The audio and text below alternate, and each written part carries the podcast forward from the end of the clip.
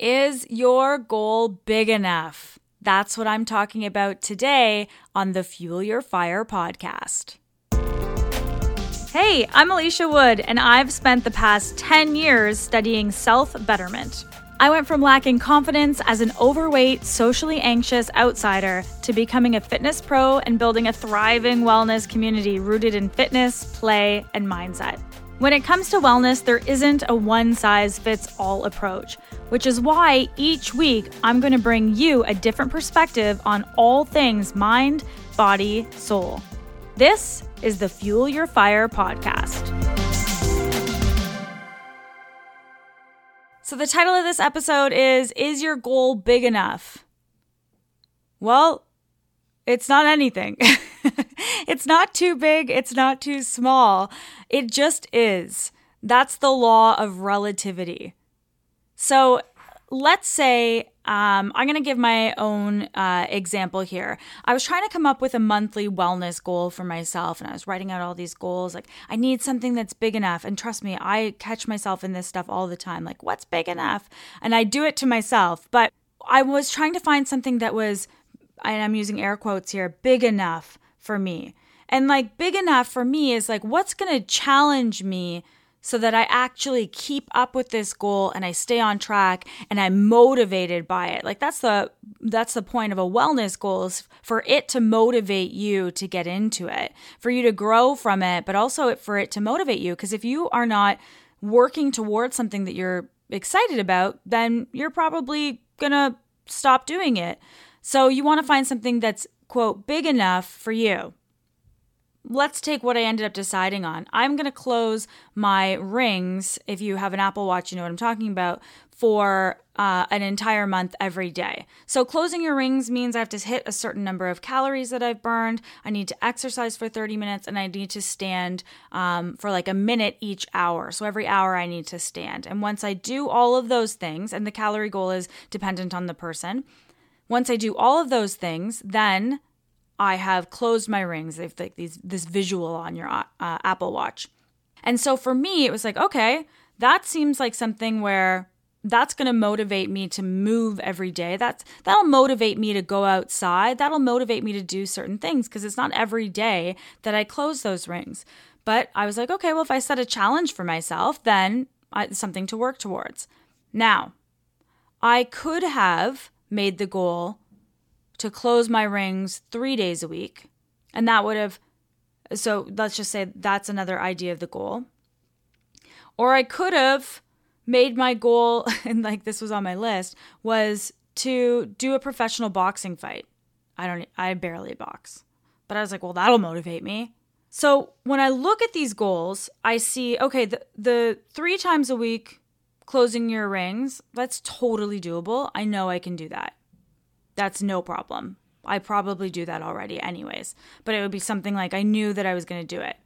Is that going to motivate me to like step up my game this month?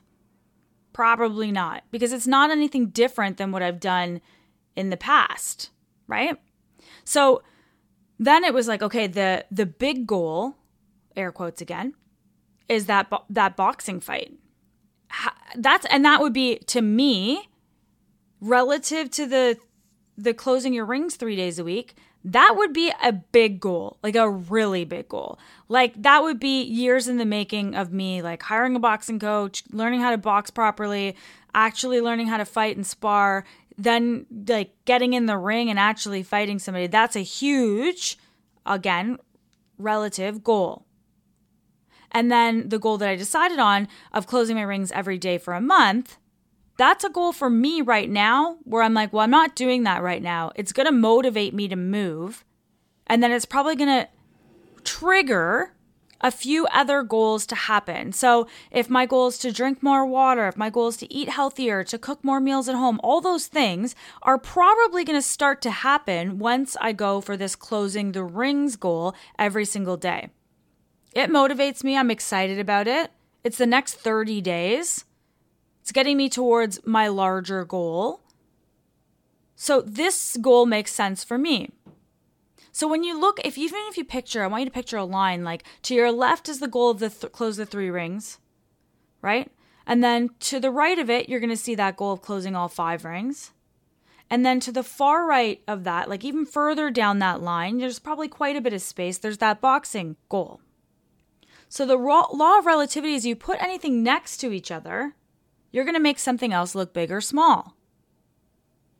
Now, I can make that boxing goal that seems huge look really small if I were to put a goal of being a world champion boxer beside it.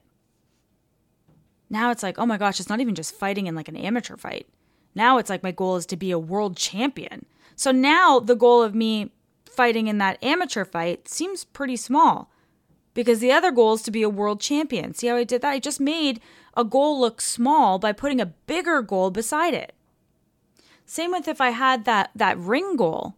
Like my 5-day ring goal that I ended up setting, it seemed really small next to that boxing goal but it seemed bigger than that three day goal. And then just imagine if your three day goal is your goal and that goal seems big to you. Then what if you put a goal beside it to the left, to the smaller side of it, that was like, I'm going to do 10 squats a day? 10 squats a day. Now, the 10 squats a day makes the three ring goal seem a little bit bigger. Does this make sense? I hope it's making sense. It's so funny. I can't, you can't answer me because you're out there in the world. Anyways. So, when you think about your goals, I want you to think about the law of relativity. And if you have a goal that you're working towards that seems big and you're like, I don't know if I'm going to hit it. Let's say your goal back in the day for me was to lose 60 pounds. That goal seemed really big. But if I were to put a bigger goal next to it, I'm able to make that goal look really small. That's why people set milestones. So if your goal is to lose 60 pounds, then you go, cool, that's the main goal. I'm going to hit that by X date. Awesome. But let's dial it back and let's go, I'm going to lose eight pounds this month.